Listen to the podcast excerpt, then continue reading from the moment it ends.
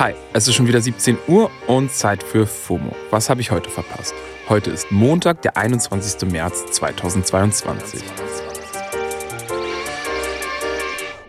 Mein Name ist Don Pablo Mulemba und genauso wie Britney Spears wieder zurück auf Instagram ist, melde ich mich hier bei FOMO zurück. Und heute geht es um, warum IMDDB nicht mehr in Deutschland touren möchte, den Digitalstandort Deutschland und warum Clubhouse zurzeit ziemlich, ziemlich wichtig ist.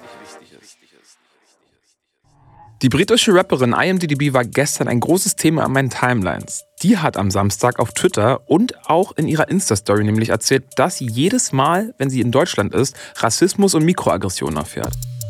Und darauf hat sie jetzt absolut keinen Bock mehr.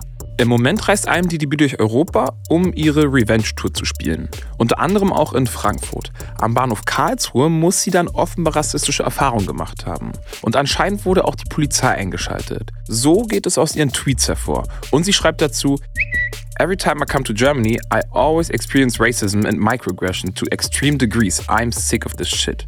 In den Kommentaren richtet sie sich nochmal konkret an ihre Fans und sagt, dass sie jetzt ein paar Jahre lang nicht mehr in Deutschland touren wird und sie und ihr Team viel mehr Respekt verdienen. Und damit hat sie anscheinend einen ziemlich wunden Punkt getroffen, denn in den Kommentaren teilen viele Fans jetzt ihre Rassismuserfahrung aus Deutschland. Viele ihrer Fans drücken auch ihr Mitgefühl aus. Gestern hat IMDb ihren Tweet nochmal retweetet und dazu geschrieben, ich behaupte keineswegs, dass jeder einzelne Deutsche rassistisch ist. Aber wenn die Polizei sich rassistisch verhält, wird es für AusländerInnen, die nicht fließend Deutsch sprechen, super gefährlich. Außerdem schreibt sie sinngemäß, dass sie froh darüber ist, dass durch ihren Post eine Debatte zu einem extrem wichtigen Thema angestoßen werden konnte, das viele lieber gerne totschweigen wollen würden, obwohl schwarze Deutsche tagtäglich solche Erfahrungen machen müssen. Das kann ich nur unterschreiben. Solche Gespräche sind verdammt wichtig, vor allem Nicht-Betroffene sollten sich öfter mal damit befassen. Hey, und wisst ihr was?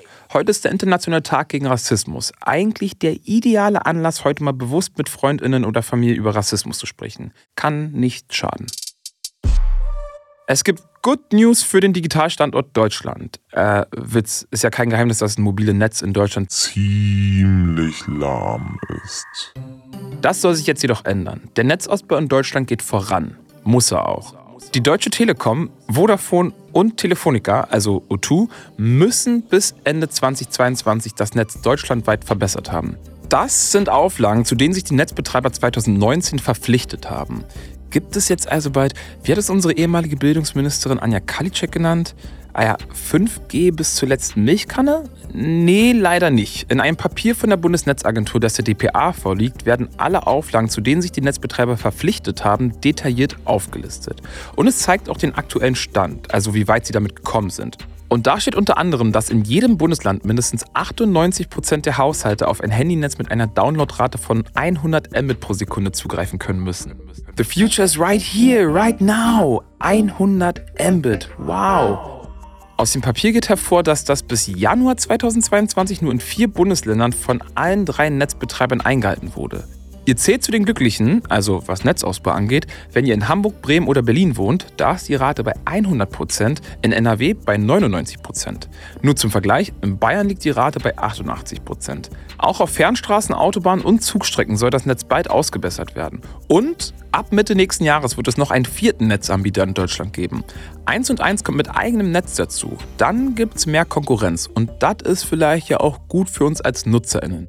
Wer weiß, vielleicht heißt es ja dann doch bald Digitalstandort Deutschland. Deutschland. Deutschland.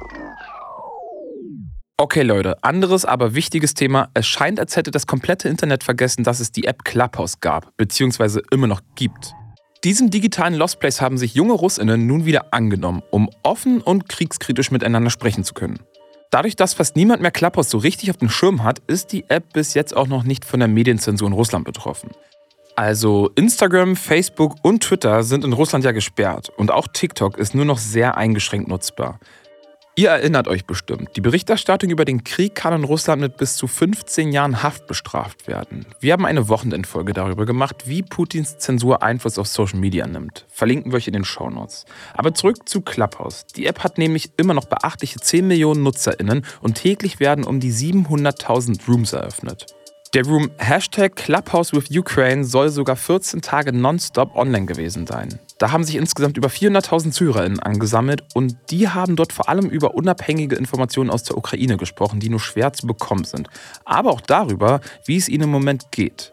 Überall, wo es eine Mauer gibt, finden Informationen kleine Stellen, an denen sie durchsickern können. So wird Nina Gregory von Clubhouse im Input Magazine zitiert. Finde ich persönlich sehr treffend. Passend dazu möchte ich euch noch einen Song empfehlen, den ihr euch unbedingt mal anhören solltet. Der Songtext könnte nicht aktueller sein.